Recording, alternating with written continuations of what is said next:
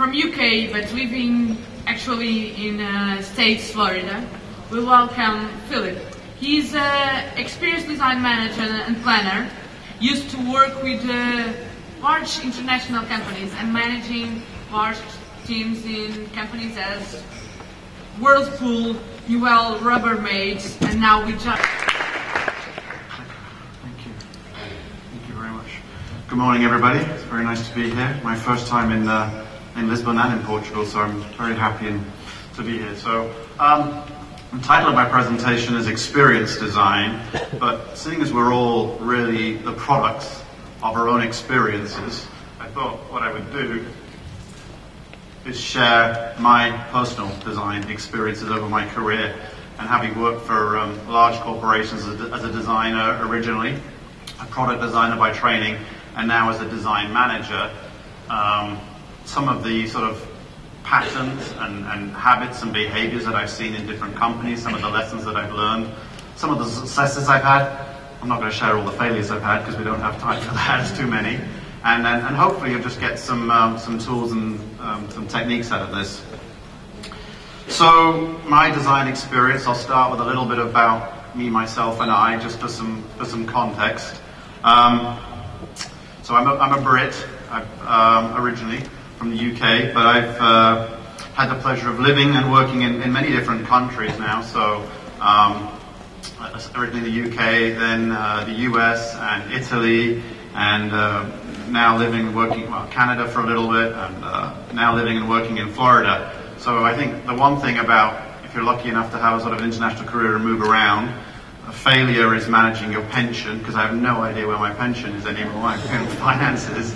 A success is assembling IKEA furniture. I am a master at assembling IKEA furniture. That's a small, a small benefit of being able to adjust a number of different environments. But again, I think we're all we're all outcomes of our, our individual experiences, that nature and nurture piece of it. So I think the experiences that you have and that you continue to learn from that and that forms you into something is really important. So as much as you can work with different uh, individuals and companies and in different environments, you continue to learn. So this is this looks like if you're familiar with NASCAR racing, uh, the race cars that have all the logos of it. When I put this together the other day, I was like, wow, that's sort of my, my career, some of the companies I've had the fortune to work with and you can see it's sort of it's very branded. Uh, it's, it's durable goods.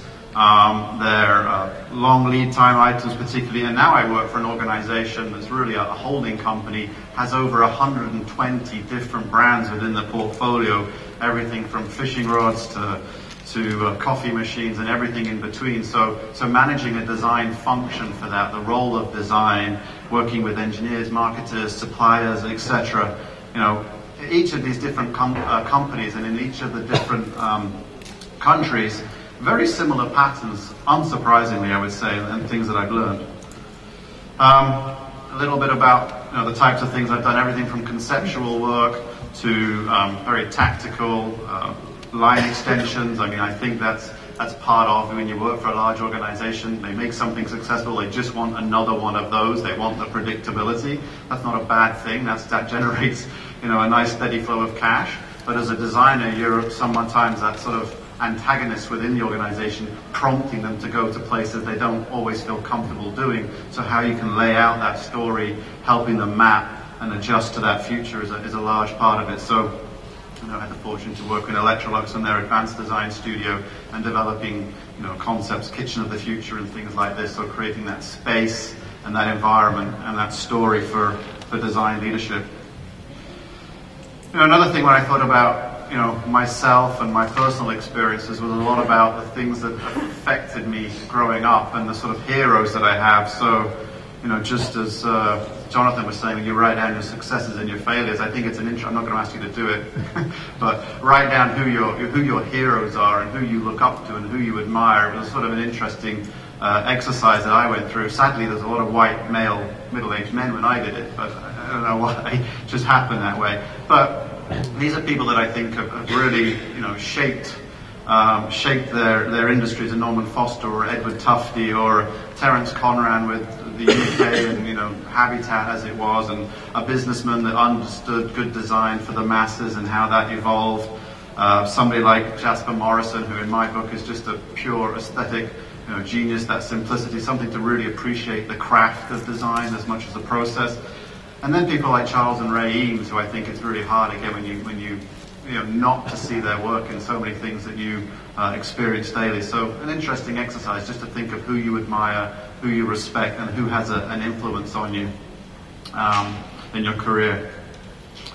So Charles and Ray Eames, I'm sure you've all seen that uh, movie, which was what 1970 something. I think I was nine years old when I when I first saw this, uh, The Powers of Ten, and that that for me was an absolutely eye-opening moment that just made me realize that design was about creation, but it was this context and being able to see where you are at a point in time. So if you're not familiar with the movie, you know, obviously have a look at it. But this idea that you can dial up or dial down in terms of magnification and understand. And then you start to see patterns and things repeat and, and nature and man's learning from nature. So it's just a really, you know, uh, life changing, life forming moment for me, which convinced me to get into, into design.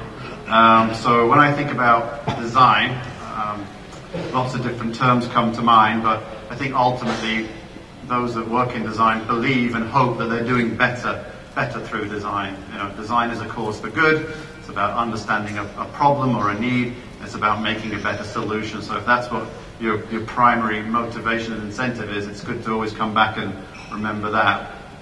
So design is art and a science, for sure. I think we sit between those left and right brain individuals trying to join it up. Uh, certainly, like sort of chaos and order. There needs to be a time for creativity and unknown and being comfortable in that unknown space.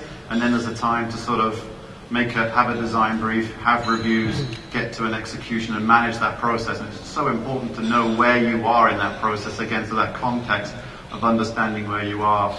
The verb and a noun. I, I love. I love. You know, design and design as it's evolved in the last sort of I don't know how many years, you know, has become you know, experience design, UX design, uh, all these different terms around design, and then innovation. What does innovation mean, and all the rest of it? So it gets quite quite complicated, and that's okay again because I think the process of learning about design and developing design is in itself a creating act. So and finally, this sort of intelligent naivety.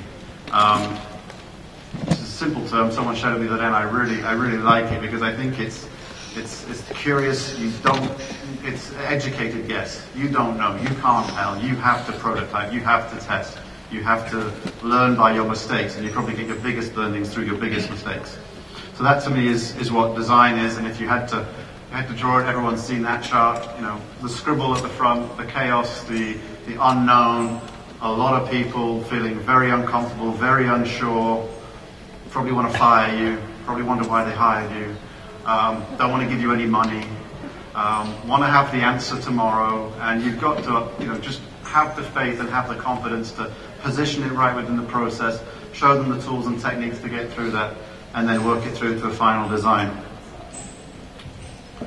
This is um, uh, some classifications by Bruce and Stephanie Tharp out of the Stamp um, School in Michigan, and I, I saw this uh, a few months ago, and, and it really sort of as another sort of eye-opening, resonating point, but they classify design in these four areas. So commercial being design for profit, designed to make money. Responsible, which was designed for, for those in need, social good. Experimental, which was designed playing with new materials and new technologies. That anyone know what that is?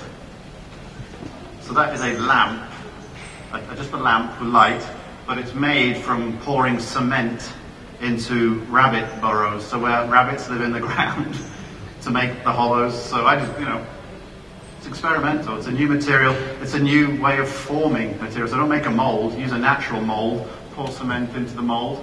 See where the rabbits used to live and light them up. No rabbits were harmed. I don't know. Maybe they were. Um, and then discursive design, which was um, sort of design that creates conversation and question. You see in their work they talk about discursive design um, is about creating the conversation. It's not so much about the object, it's about the dialogue. So you see a lot of it in film and print. But this is a, an expensive piece of luxury jewelry, but rather than having the diamond on the outside to show off the diamond, the diamond's on the inside and only you know that. So it sort of makes you think about what it is and, and, and its role. So I really like those four different areas of, of design. And back to that sort of context and knowing where you are in design, if you work for a, a large Fortune 500 company, you have to understand they're about commercial design. They're about making money. There's no point working in that organization if you want to, you know, push discursive or, purely experimental, you have to understand your audience and context. Um, as designers and creators, you might need to have other avenues to go and experiment and play on those things, but you have to know uh, in which of those fields you're acting. So finally, just a little bit about um, my personal experiences and some of the, the, lessons I've learned. And I hope, I hope that in, in some of this is sort of repeatable and usable to you in your experiences. So a nice quote by Robert Sutton is out of uh, chaos comes creativity and out of order comes profit, which I think again lines back up with the design process very naturally. I think we see a lot of this in, uh, in nature.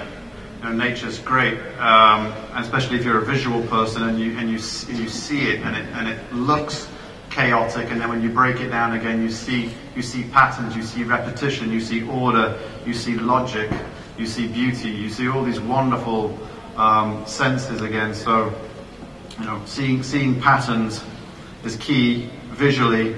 I think again, you know, information and data and how you uh, interpret that data. I, spend a lot of my time in meetings looking at Excel charts, and it means absolutely, I have, I just make my blood curl, and absolutely nothing to me.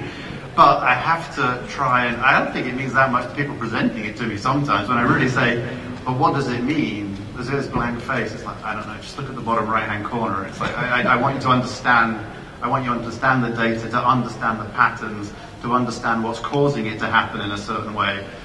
So this, this uh, poster in the bottom right-hand corner, if you're not familiar with that one, I'm sure many of you are, that's um, something that Edward Tufte uses a lot in his presentations, and it's, uh, is everyone familiar? Show of hands if most people know that one? So not, not everybody. So it shows Napoleon's march uh, into Moscow and his defeat and his retreat, and the, back, the width of the line is the number of soldiers that he had as he marched into Moscow.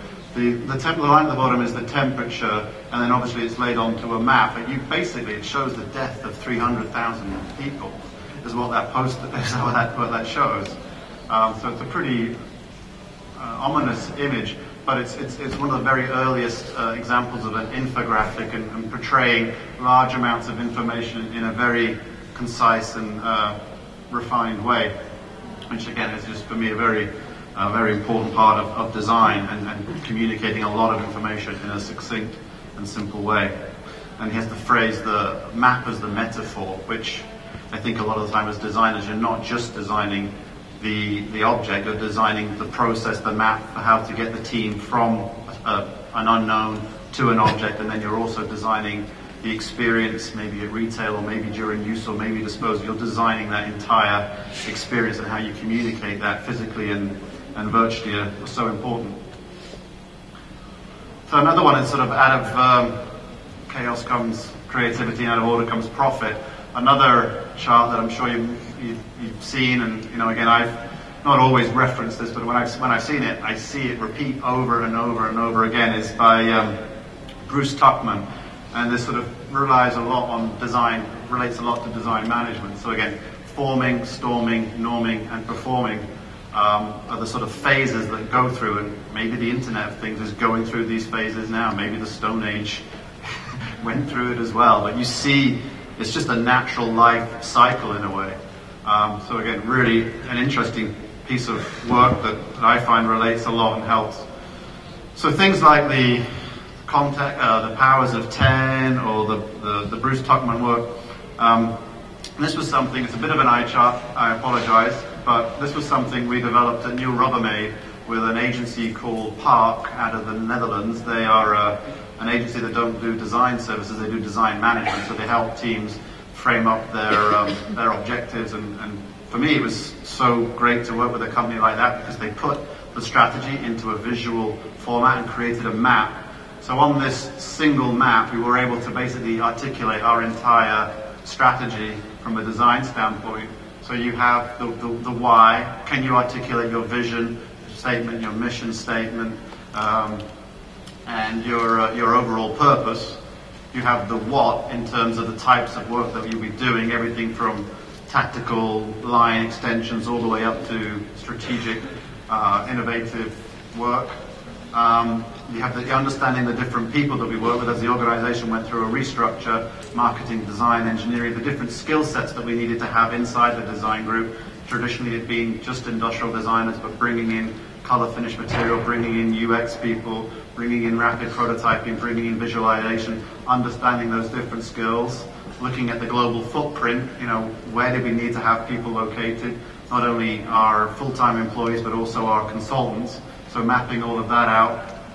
And then the process, understanding that most companies have a new product development process, but we went through a process of cleaning that up, the major forums that related to that process, and then just really creating this toolbox of all the different tools that we had, whether they were uh, management tools or software tools, uh, communication tools, and this, this was a, quite a lengthy exercise, but at the end of it, it really helped everybody to sort of step back and say, okay, that's, if I'm having a conversation with you about what we do, is it a, is it a what conversation? Is it a why conversation? Is it about a tool? Is it about replacing something?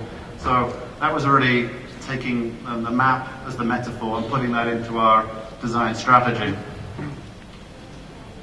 So that forming piece, that very first piece around know, do you know your purpose? Establishing baseline extension uh, expectations. Are we a commercial organization or are we an experimental organization? Understanding the why you exist, I think, is extremely important. I've worked in lots of organizations where they've said, we want to be design leaders.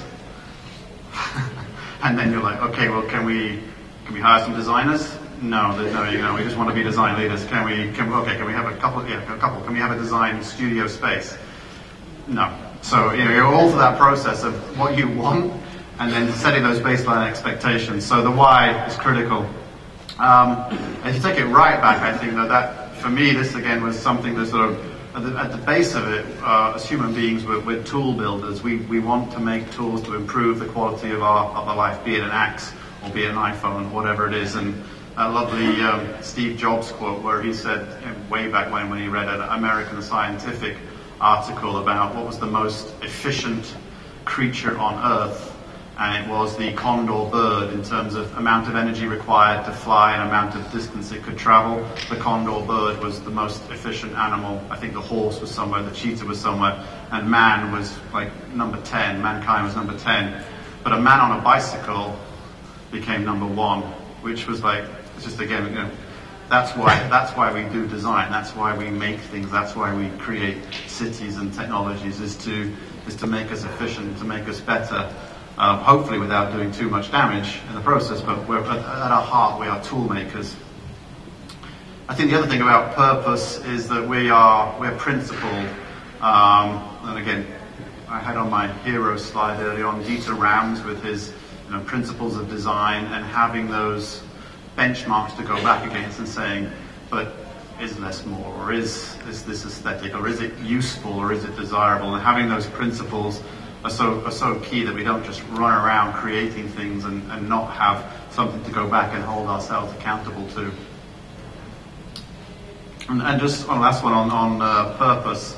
You know, I think as designers we're very fortunate and very um, responsible positions. We have to think truly about the bottom line. I mean, we work for organizations that really, their primary motive is profit. And as designers, and you're looking to the future, it's like, yes, you have profit, but we also have a, a, a broader extension around, you know, people and, and, and planet as well. So, you know, lofty goals, and we're not exclusive in that club, but we have a big responsibility to, to shape that. And, not to provide solutions that don't address these types of issues. If we give people solutions and we haven't thought about this, we're, we're guilty of giving them the gun to shoot us with. Um, the next stage is so this sort of forming and then that storming, so establishing the teams and the roles and the relationships, that who, that, that human capital piece of it. So I think um, with this one, very much, I bad telling you know, you know stage better than anybody probably, but um, If you played there, I think that's the Scala in, uh, in, in Milan. But um, so that notion of perception, knowing, knowing if, knowing the different players in it, the actors, the directors, the producers, the audience, the, the story, the, the critics, etc. Knowing, just just having the, the context to step back and understand who the different players are in the organization is something that I see a lot of design designers will sort of not always be in tune with those other aspects. What's the motivations of a of a manufacturer or of the retailer? I mean, a lot of the times we're not designing for the consumer, we're designing for the retailer. But how do we convince them that we know the consumer better than they know the consumer so that we can get the better product out there and not be just in a retail battle between a couple of different uh, channels? And the other, the other nice piece of work, I referenced it in the Newell Rubbermaid uh, design maturity staircase is some work done by Design Management Europe where they've created this design maturity staircase where you've got the various levels again and just knowing where your company sits with on this. So again, if you don't know this work, I encourage you to go and have a look at it. But level one is really, you know, no design management, you know, product as service, it's bought in by the yard, etc., not even that. Um, the next level is they have you know, random design projects, but no real overarching strategy, no philosophy on design. It's just we did a design project, we may or may not do another one. It depends. It's, it's very pragmatic. Um, the next level up is um, design as function. So maybe then you are investing in a internal design manager or a design team to help orchestrate and police your design activities. And at the highest level, design as culture. So most people would think of an Apple or a BMW, a company where Apple, uh, where design is deeply enrooted in the organization. Although I think a lot of the studies recently have said that it's actually the very, very small companies, the startup companies, where design is actually much more at the core of the culture because it's two or three people that really believe in the organization and they're the ones that live and breathe the culture and can control it. And again, this sort of curve that you go through as you get bigger and as you become more successful, it gets harder and harder to keep that raw purpose alive and that, um, that culture. So the other thing around sort of people and relationships is understanding that I think design is a team, is absolutely a team sport. And you all know that the Stanford D School sort of IDEO people, well, the, the, viable, feasible, and technical in terms of marrying up that, that three-legged stool and ensuring you achieve those different things. Those pictures in the back are actually um, the design studio we were able to build for Newell Rubbermaid, uh, which was great because we had a, a, lot of investment by the company and by the, the state of Michigan to actually go and build a, a purpose-built design center and, and staff it, and a lot of you know ability to bring the different functions and the different disciplines together. So. So once you understand the purpose and you know why you exist and you have the right people and the right relationships and the right resources, I think then you get into the, you know, that sort of norming and that process and establishing, you know, standard ways of working. So what, so that you can repeat it and you can become predictable and you can generate a steady, uh, steady flow of income. So for this one, you know, I think again, if you look over history, how things have sort of started to standardize how ideas were. Ideas come from anywhere and they're conceived in, in coffee shops in the 13th century or they come, you know, now we have TV shows, I'm not sure you have it here in Portugal, but Dragon's Den or Shark Tank where you get entrepreneurs come in and they pitch their ideas. So there's, you know, ideas coming from everywhere and how you tell that story. So, um, Kickstarter, Indiegogo, um, crowdsourcing, all of that stuff about where ideas come from. It's, it's shifted so much from we're going to go out there, we're going to spend some money, we're going to do some research, we're going to have 10 ideas, we're going to narrow it down to five. You know, it's now much, much more dynamic, open innovation. The constructing piece of it, so once you, you know, you conceived it, how you construct it. Uh, so for manufacturing, this is a piece of work, if you haven't seen it, by an RCA student, Thomas Thwaites. He, um, he said about trying to actually sort of handcraft a modern appliance. So he tried to make a toaster from scratch. So he tried to get the go to a copper mine and you know mine the copper or mine the iron or or make a wooden mold or get resin from trees and rubber and biochemicals he tried to make the furnace and then to, um, to mold the toaster and basically realized that if you wanted to make a toaster and make it by hand, it was, you know, something like know, $20,000 or something for one poster, and it, it, basically worked once and then broke. But um, it's sort of a fascinating, again, that we've been able to standard ways of working to do mass production, to be able to, to commercialize ideas and produce ideas so effectively that that, that craft element to it is is just evolved and, and changed so much. But you know, now I think with things like 3D printing and stuff like that, is there a transfer back to I can I can imagine, I can create, and I can make these things. I have the technology, I have the skills, I have the materials to actually do um, pieces of you know one or two, an individual crafting. The fact that there are you know, 3D printing of houses in China, or that they can 3D send a 3D file to the space station and print a tool to do a job. It's just it's just insane that that well not insane, incredible that that is that is possible from a construction standpoint. That you would never foresee that being possible. And then you know so you've, you've, you've conceived it, you've commercialized it, and then all the changes that are happening and the, those standardizing around how we consume things. We were so used to going into a, a store and having somebody serve us, you know, the first uh, stores, if you like, and then we were so used to having going into a store and serving ourselves. And now we're used to going into a store and our phone tells a beacon on a shelf who's in the store and it goes and finds a product for us. So it's just you know, and this, this, this image here of a, of a store lined with digital imagery or the subway station people are, you know, they're ordering their products on their way home and just that consumption and that ease of consumption and, and, and constantly in a state of um, absorbing information and being pushed uh, information to buy, what does that do to our consumption habits? things like the Amazon drone and having things delivered to you, or now, what is it, delivered to your car where they can refrigerate it for you until you're ready for it. This app, I think it's called uh, Acorn, whereas whereas you're shopping, any if you spend three dollars fifty cents, that it rounds it up. That extra fifty cents is automatically put into an investment account for you, and it decides where to invest it. So you're sort of consuming, but it's even managing your money while you're consuming.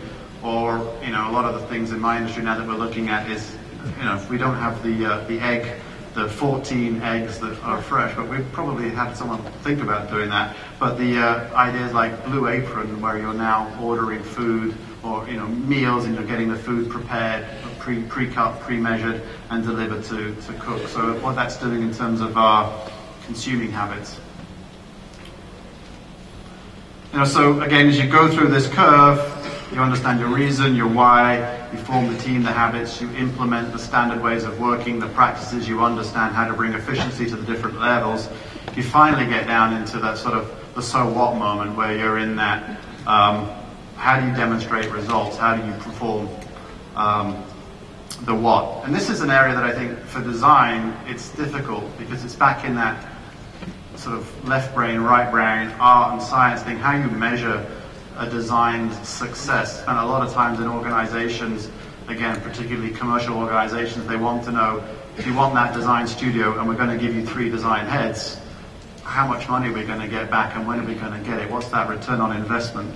So metrics um, is, a, is a big topic, but from, from, uh, for the purposes of today, I just thought I'd break it down into the sort of good, bad, and ugly. You know, we talk, we don't always talk a lot about you know, the good design. You tend to talk about the bad design because it frustrates you. I mean, I still can't believe we make these blister packs that nobody can get. We make scissors that come in blister packs. You want the scissor to open it, but you can't get the scissor. And you just wonder how things like that, how do they even, who even let that go out the door? How did that happen? What, what did that? So the bad design sort of surrounds you and infuriates you and gets you know attention, and maybe that promotes good design, and that you know disappears, and that's that's okay. And then the ugly side of design, the waste, the pollution, the damage that we do, and how perhaps again with the Internet of Things and big data that we're able to educate the consumption and the ownership and the behaviors and where this product came from and how it's being disposed of, that information will become much more evident and it won't just be, I had a bottle of water, I drank it, and I don't really care what happens to it after that.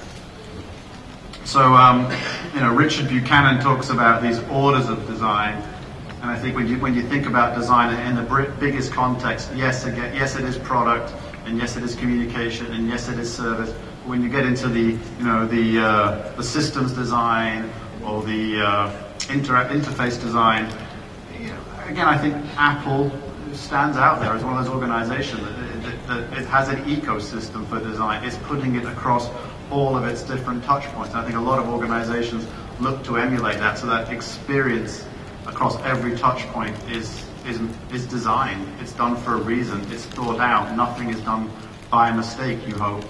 Um, so it's, it's, it's really, I think, in, encouraging uh, for us as professionals when we see the number one organization in the world is, is, is a company that probably is known for having a design-led ecosystem and puts value in that.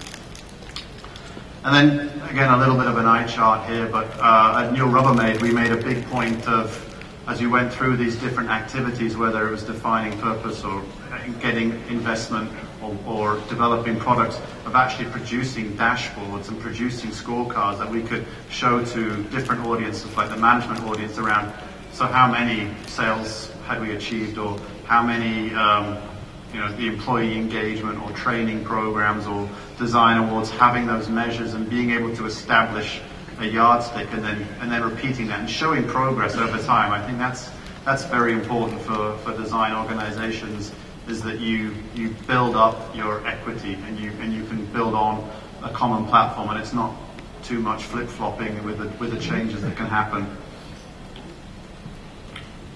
So sort of in summary, I, I have this one image again that I saw a little while ago, and, and for me it was it's just uh, such a beautiful image because it sort of shows the past with the with the dr- drilling down for the oil, but in the same frame, slightly off in the distance, and then uh, holier than whole white uh, white is the future and, and wind turbine, and it's it's there. So it's a little bit of I think with design.